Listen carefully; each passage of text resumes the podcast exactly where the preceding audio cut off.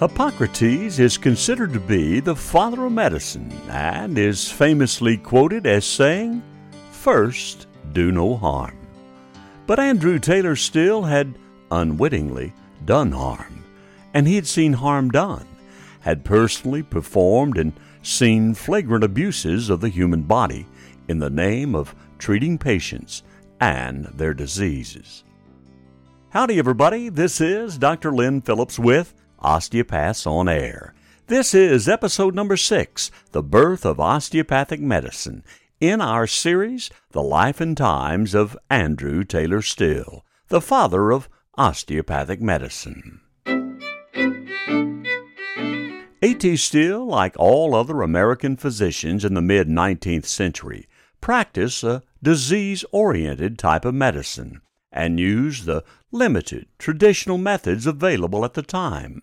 Methods like purging, bleeding, scalding, treating a fever with a fever, and using massive doses of drugs. Drugs intended to produce effects opposite of the disease in question.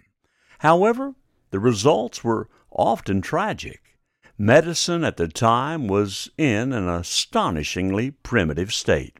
After all, the germ theory had not yet even been proposed by Dr. Louis Pasteur. That didn't happen until 1865.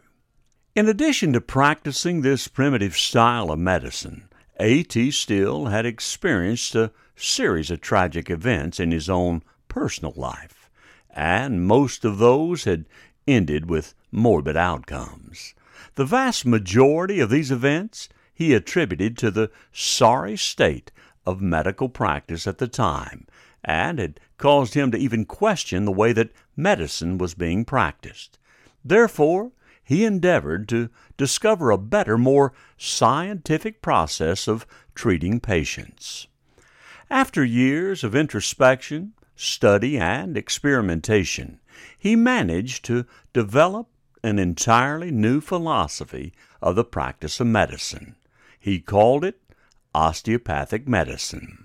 His philosophy was based upon a patient centered, holistic approach to medicine, including the fact that a physician should treat the patient, not just the disease. Secondly, it should be incumbent that a physician should study prevention as well as the cure. He stated, To find health should be the object of the physician, for anybody can find disease. A doctor's purpose should be to keep people well, not merely treating them after they become sick. Next, he realized the human body has the innate ability to heal itself, and he surmised the body has its own natural chemicals and drugs needed to, and in ample amounts, to heal itself, as well as its own immune system. Therefore, the human body has its own restorative and healing power. You cannot treat only one part of the human body, for disease in one part of the body affects all other parts. And finally, because of his study of the neuromusculoskeletal system, he deduced that musculoskeletal derangements were the cause of many ailments. He proposed that by using what he described as osteopathic manipulative therapy or the proper process of applying pressure to an area of dysfunction, he could aid the body's own restorative processes. The process consisted of applying pressure and reestablishing motion to an affected area of dysfunction. He concluded the prescription of restoring normal and proper functioning of the neuromusculoskeletal system is the process of allowing the body to begin its own healing process. With these novel new concepts in mind, he launched a new profession, the practice of osteopathic medicine. The results were positive. In fact, they were phenomenal Dr. Still was eager to share his successes with colleagues, but their response was incredibly disappointing, akin to the disdain and resentment that had been directed to earlier medical pioneers. Dr. Still commented on his rejection. I do not understand.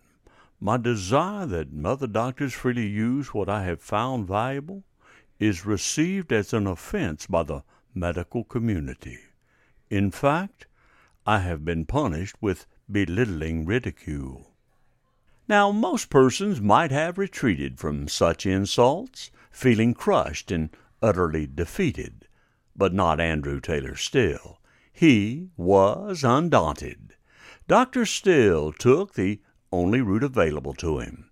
He traveled from town to town, giving demonstrations on a one to one basis, or, when he happened to be more fortunate, to as many as would look and listen. His success was almost immediate, and by word of mouth his reputation spread quickly. By using a soft hand and a gentle touch, he became known as the hands on doctor. He became so renowned and his practice so large, he was unable to treat all of the patients that came to him for help. Something had to be done, and he would take to the road once again to persuade other doctors that there was more to offer their sick patients than puking, purging, blistering, and burning. But alas, again, he found little interest from other practicing physicians to learn his new techniques. The ever increasing amount of patient care being delivered soon outstripped the capabilities of Dr. Still, and so he turned to his sons for help. He became their preceptor, just as his own father had guided him. He trained his sons to practice osteopathic medicine. During these two decades, thousands of patients were restored to health, and the popularity of osteopathic medicine grew dramatically. But the process of dissemination was much too slow to suit the inspired doctor. Therefore, he elected to embark upon another ambitious endeavor to establish his own medical school, so that he and his sons could educate and train a number of physicians to the advances in the practice of osteopathic medicine. It was there in a two room schoolhouse that 21 medical students began their study. Dr. Still, who had always been a proponent of equality, insisted the first class consisted of five women and 16 men, two of which were black. Although many colleagues insisted the new school grant the conventional Doctor of Medicine degree, Dr. Still was insistent that his system represented a noteworthy departure from and an improvement over the current medical philosophy and methodology, and so he insisted there be a new degree which would reflect the advancement and accentuate rather than diminish the difference. The new degree was Doctor of Osteopathy. This is Dr. Lynn Phillips with Osteopaths on Air, sponsored by the Oklahoma Osteopathic Association. And I'd like to invite you to join us next time for the conclusion of the life and times of Andrew Taylor Still, the father of osteopathic medicine. The final episode is entitled A Fight for Survival.